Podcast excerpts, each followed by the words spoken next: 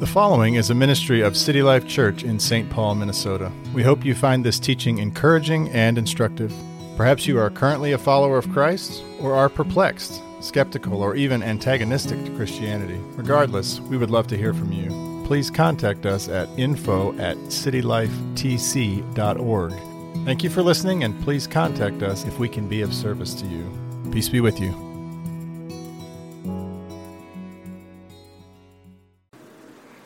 Therefore, let no one pass judgment on you in question of food and drink, or with regard to a festival, or a new moon, or a Sabbath. These are a shadow of the things to come, but the substance belongs to Christ. Let no one disqualify you, insisting on asceticism and worship of angels, going on in detail about vision puffed up without reason by his sensuous mind, and not holding fast to the head, from whom the whole body, nourished and knit together through its joints and ligaments, grows with a growth that is from God. If with Christ you die to the elemental spirits of the world, why, as if you were still alive in the world, do you submit to regulations?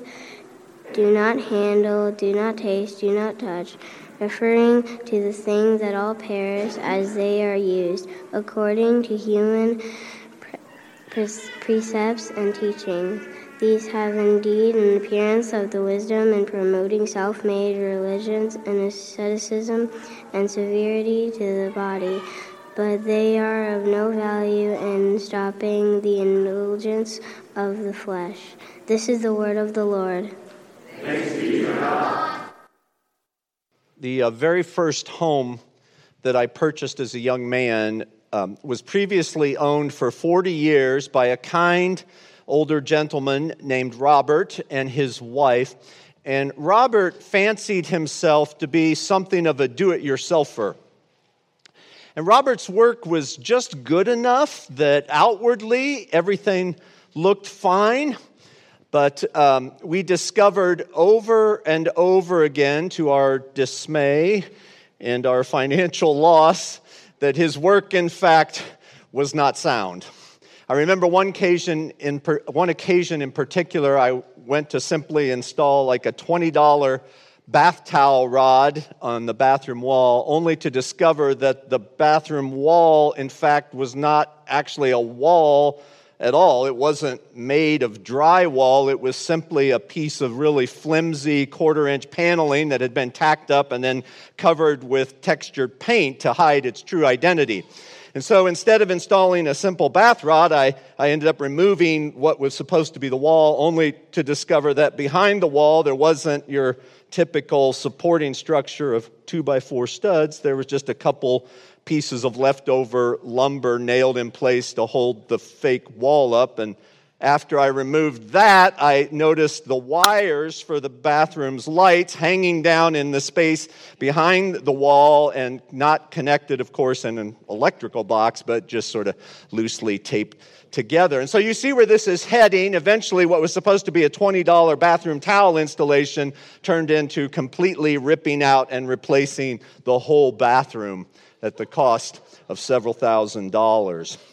So, uh, in fact, this became such a common experience that our family actually developed a, a name for uh, Robert's do it yourself projects. We referred to them as Bob Jobs. And uh, so every now and then, you know, my wife would call from the kitchen, honey, um, I think we got another Bob job. And go to see how much this one was going to cost us to fix. Um, that is actually a kind of picture of what the Apostle Paul is saying about the false teachers who are infiltrating the church in Colossae and seeking to lead the Christians there away from their faith in Jesus Christ. They are advocating a kind of do it yourself religion that is not sound. So you can see that uh, in verse 23, the Apostle Paul re- refers to their, their teaching as self made religion. What they are teaching is really just kind of a conglomeration of their own ideas and speculations about God and how we should live in relationship with Him. Uh, it is uh, based on human precepts and teachings, as he says in verse 22, rather than being based on the sure revelation of God Himself through His Son, Jesus Christ, and through the teaching of the apostles that Jesus Himself chose, and upon which the church is built throughout the ages. That revelation that we now have in the pages of Holy Scripture. And this is actually the first problem, the first thing that Paul points out about the false teachers is that what they teach is their own ideas rather than the sure foundation of God's revelation of Himself.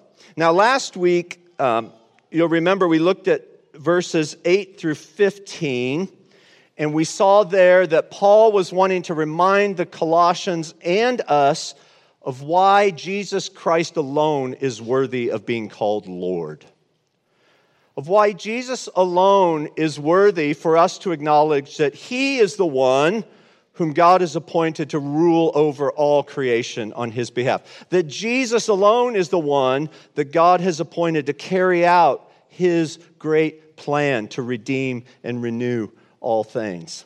And therefore, Jesus alone is the one we should trust for the forgiveness of our sins. Jesus alone is the one that we should receive into our lives as our Lord, and we should seek to acknowledge his lordship each day as we ask ourselves, since Jesus is my Lord, how would I how would he want me to, to live in this area of my life? Or how would Jesus want me to go about this particular activity that I am engaged in? And we saw in those verses that Paul reminded us that, that Jesus is worthy because in Jesus Christ and through our relationship with Him as our Lord, we experience the fullness of life in relationship with God and each other in God's world. We saw specifically that in Jesus we have the fullness of knowing God. In Jesus we experience the fullness of a a new heart by the Spirit's work that is devoted to God. And in Jesus, we experience the fullness of the forgiveness of our sins by God. And so now, then, this week, in verses 16 to 23, somewhat difficult passage, but here now Paul at last turns his attention specifically to the false teachers and the do it yourself religion that they are advocating. He wants to remind the Colossians and us, as he said back in verse 8, of why we should not let anyone take us captive through any philosophy or worldview or religion or system of thought that says somehow Jesus is not enough. And in this passage, Paul gives us at least three good reasons why the do it yourself religion that's being advocated by these false teachers is not sound. So let's look at those three reasons briefly together. The first reason that Paul says the do it yourself religion of these false teachers is not sound is that it destroys our freedom in Christ. Okay? So notice two times in this short passage, Paul tells you not to let anyone else pass judgment on you.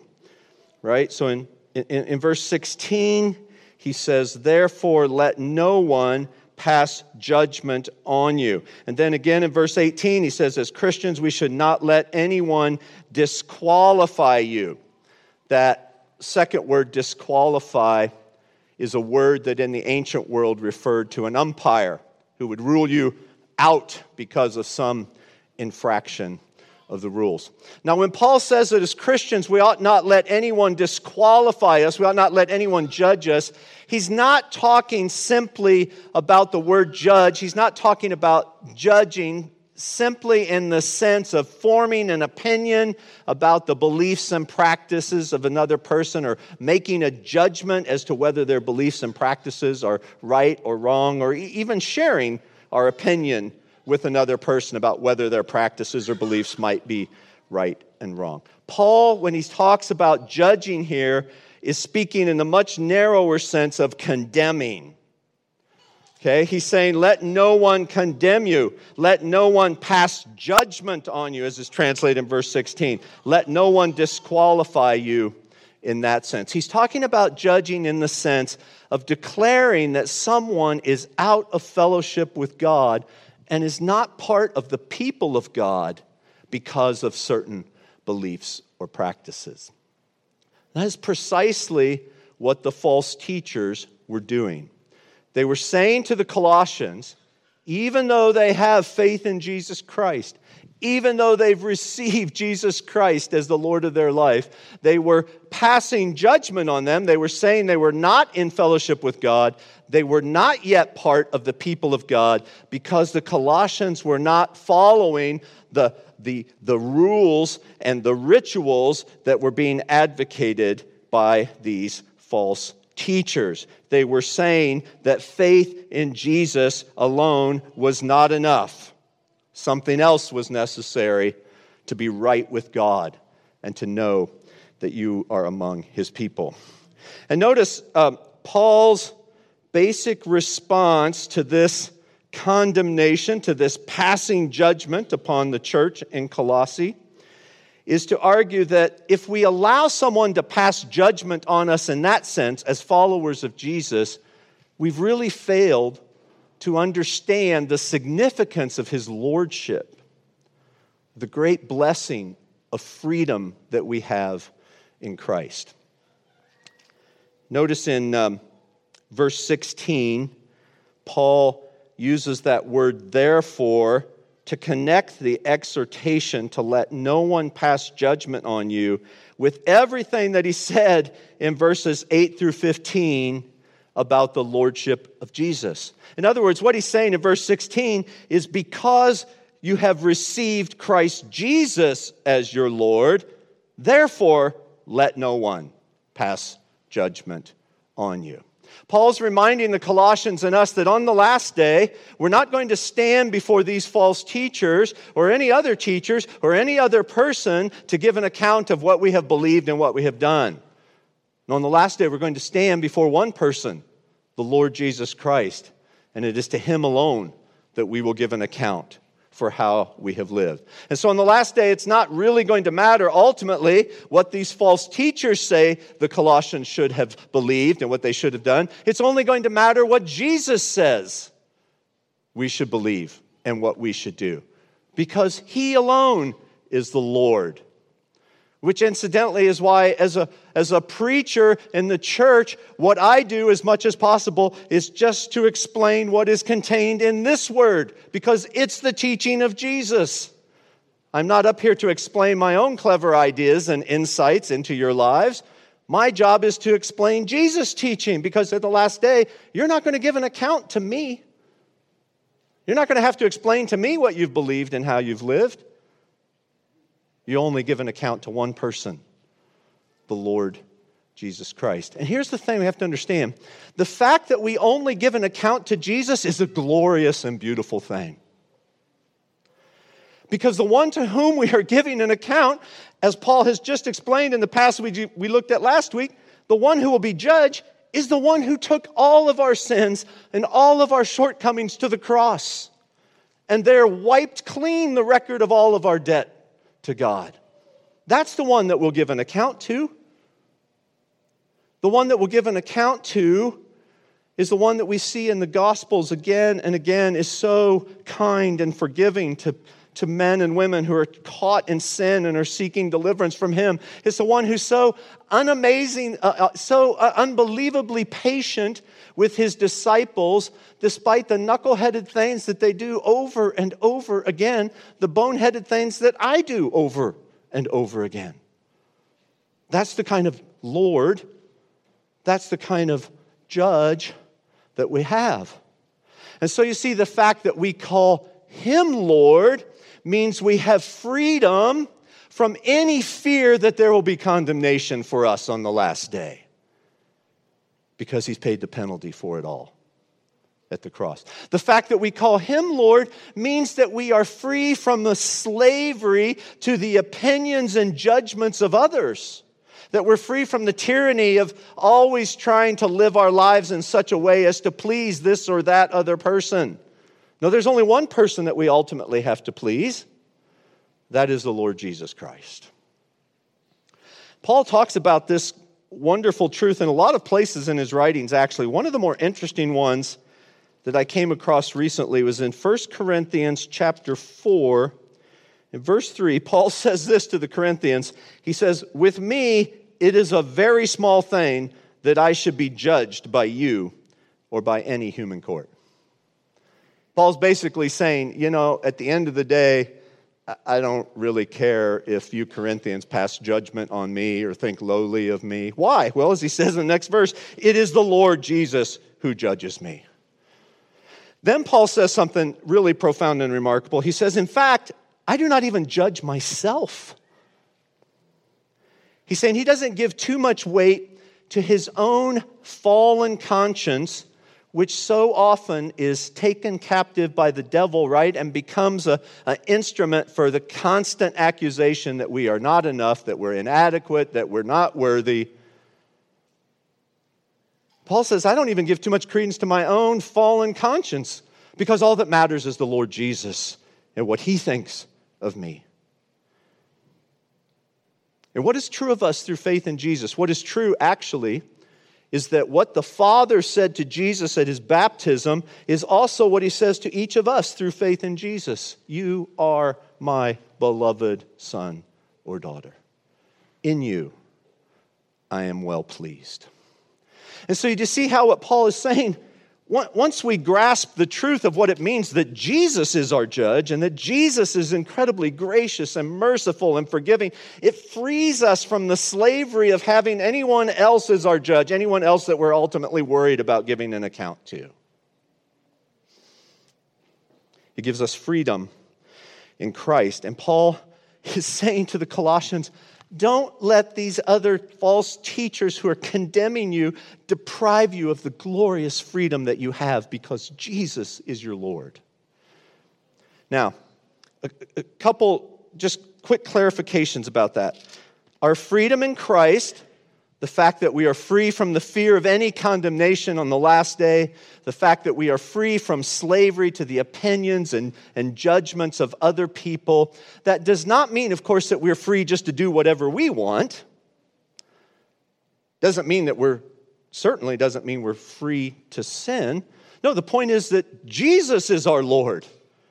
We're freed from slavery to our to the devil and to the, the condemnation of others and to their harsh opinions. We're, we're free from all that in order to serve and to love and to live for Jesus. And as the Lord Jesus makes this very plain again and again in the Gospels, he says, Why do you call me Lord, Lord, but not do what I say?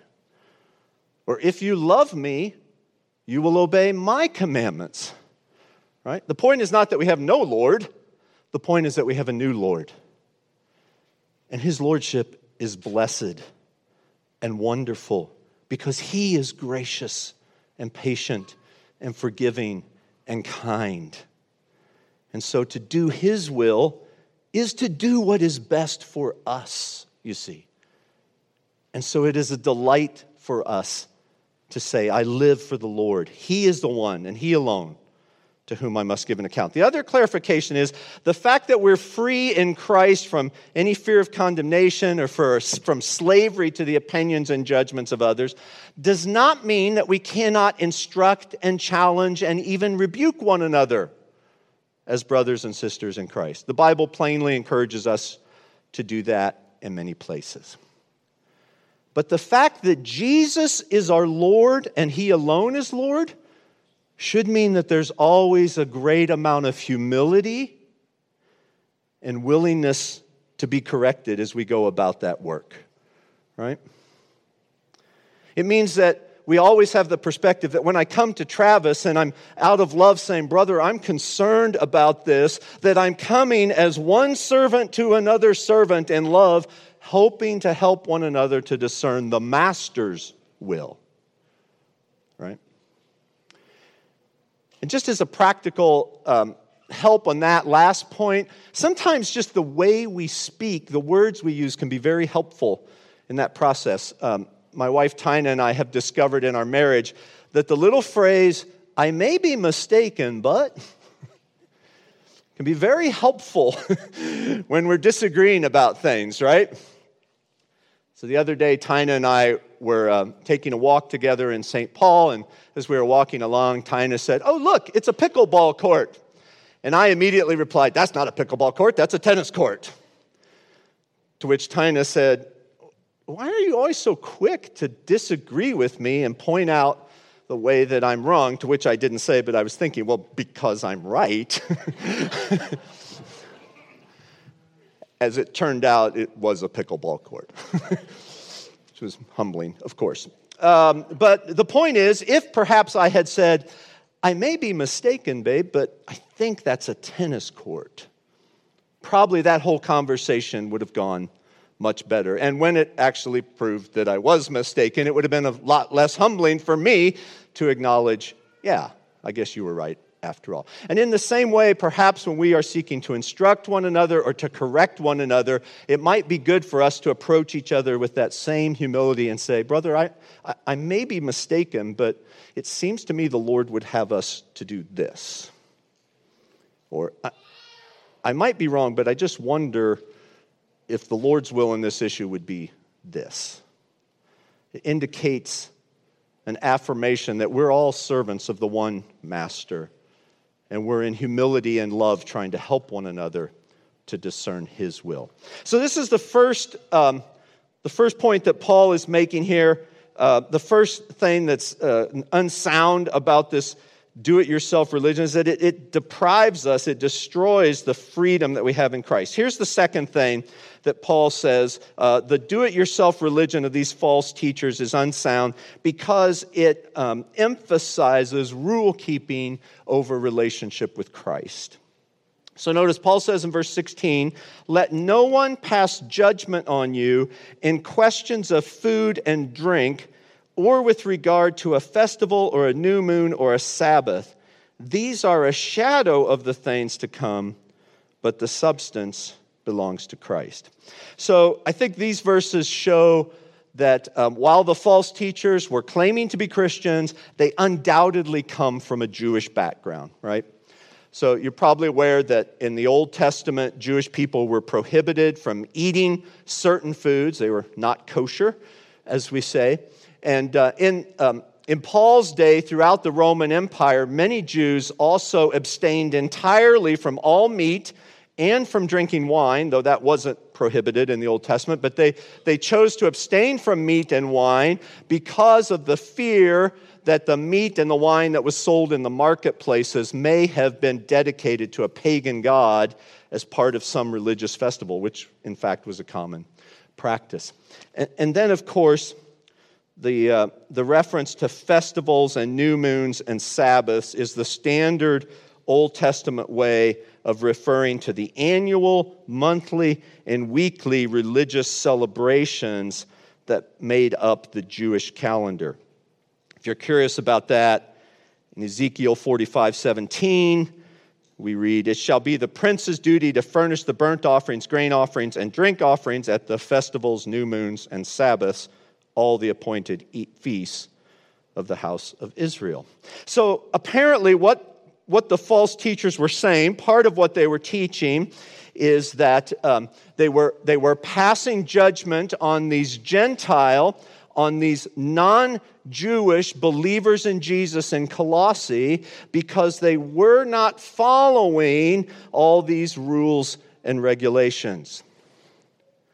They were saying that these Christians in Colossae were actually not yet right with God and fellowship with Him. They were not yet part of God's people because if they wanted to be completely acceptable to God, completely part of God's people, they also had to become Jewish. They had to follow the, all of the rules and rituals that were spelled out in the Old Testament law of Moses, in addition to believing in Jesus. To believe in Jesus alone is not enough. And the Apostle Paul's response to that teaching in this passage is that this is a, a failure to understand the significance of the coming of the Christ. So, Paul is saying the whole religion of the Old Testament was designed by God to point the way to Jesus and to prepare for Jesus the Messiah's coming. But now that he has come, we don't continue to observe all of the rules and rituals of the old way that pointed to him. And, and Paul's example of that, his illustration for that teaching is this powerful example about a person casting a shadow as they walk along. So you imagine a, a, person in a city and they're, they're walking and they, they cast a shadow ahead of them, and someone around the corner can see the shadow coming and from the shadow, they know that a person is coming. They may be able to tell something about that person, whether it's a man or a woman or how large that they are. But when the person comes around the corner and they encounter the person themselves, they don't continue to stare at the shadow. Right? And Paul is saying for these teachers to continue to emphasize the outdated rules and regulations of the Old Testament religion is to focus on the shadow when the person of Christ is right here in front of us, you see.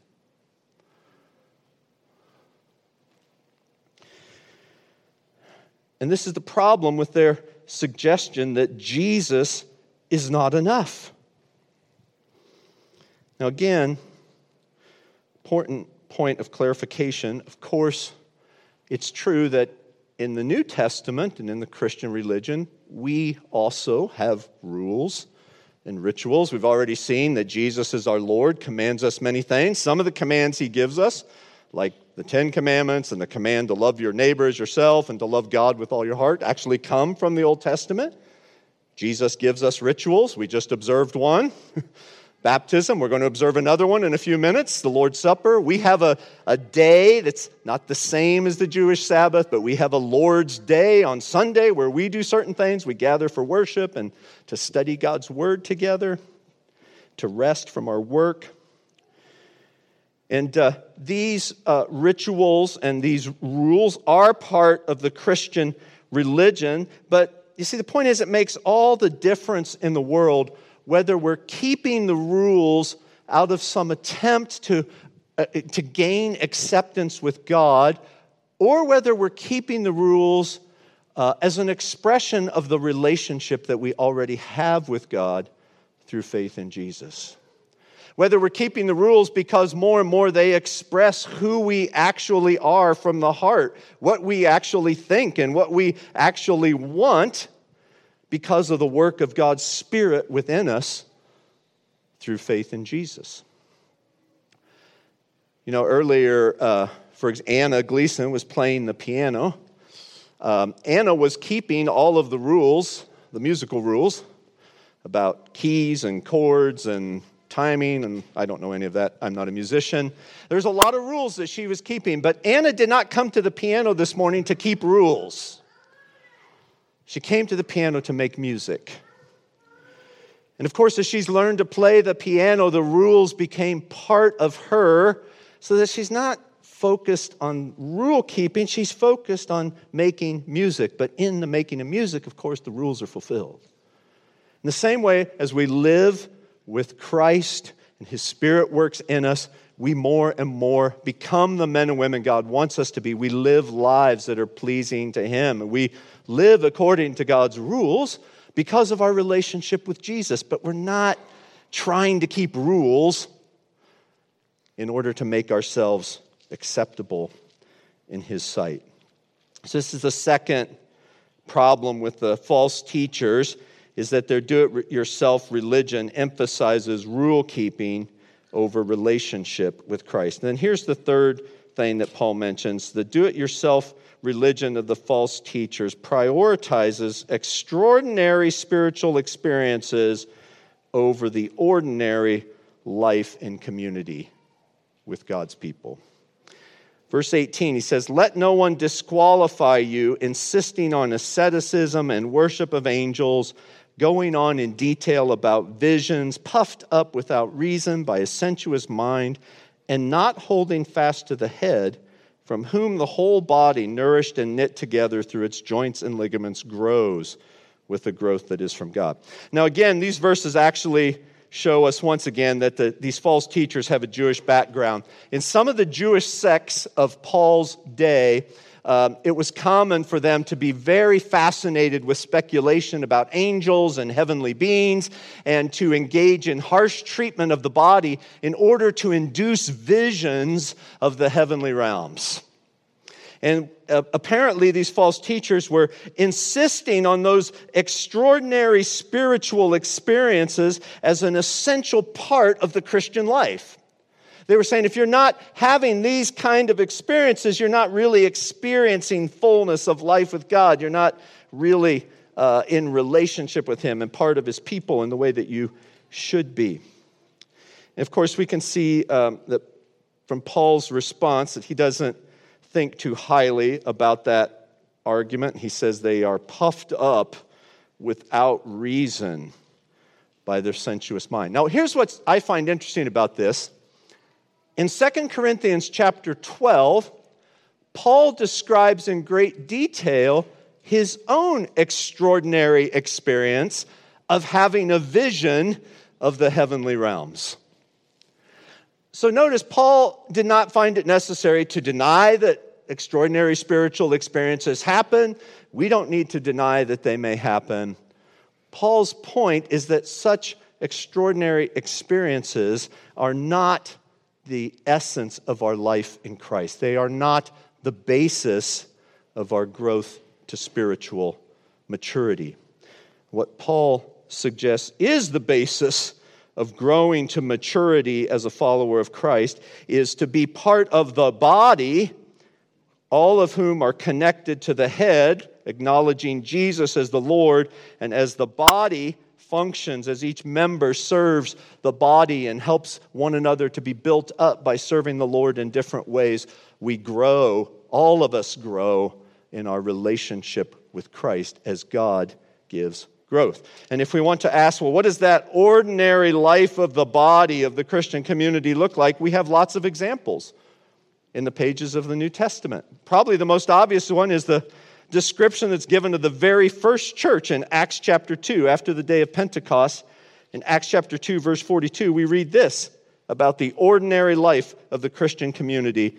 They devoted themselves to the apostles' teaching and the fellowship, to the breaking of bread and the prayers.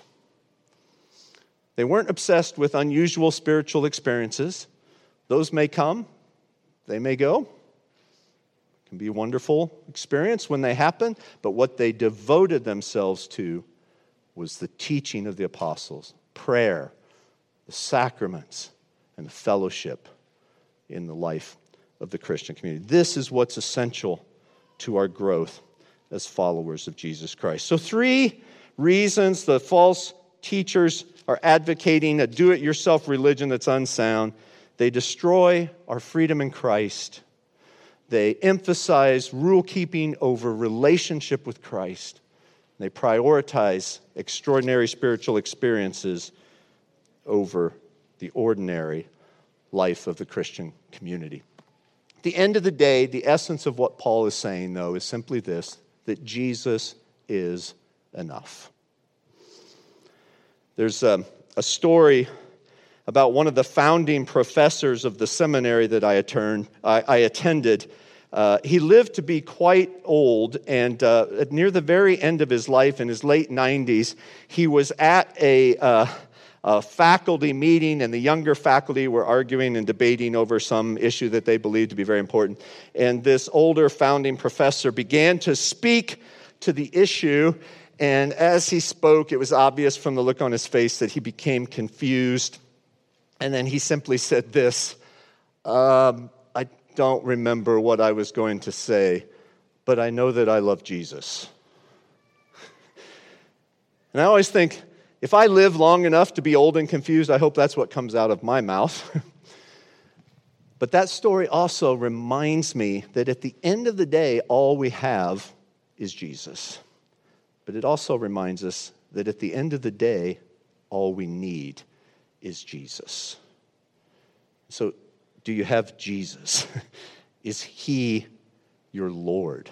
Are you trusting him for the forgiveness of your sins? Are you seeking to live each day in a way that would reflect the fact that Jesus Christ is your Lord? If so, know this there is no condemnation, no judgment for you.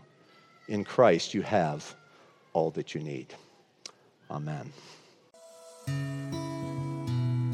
This has been a ministry of City Life Church in St. Paul, Minnesota. We hope you were encouraged by this teaching. Thank you for listening, and please contact us at info at citylifetc.org if we can be of service to you. Peace be with you.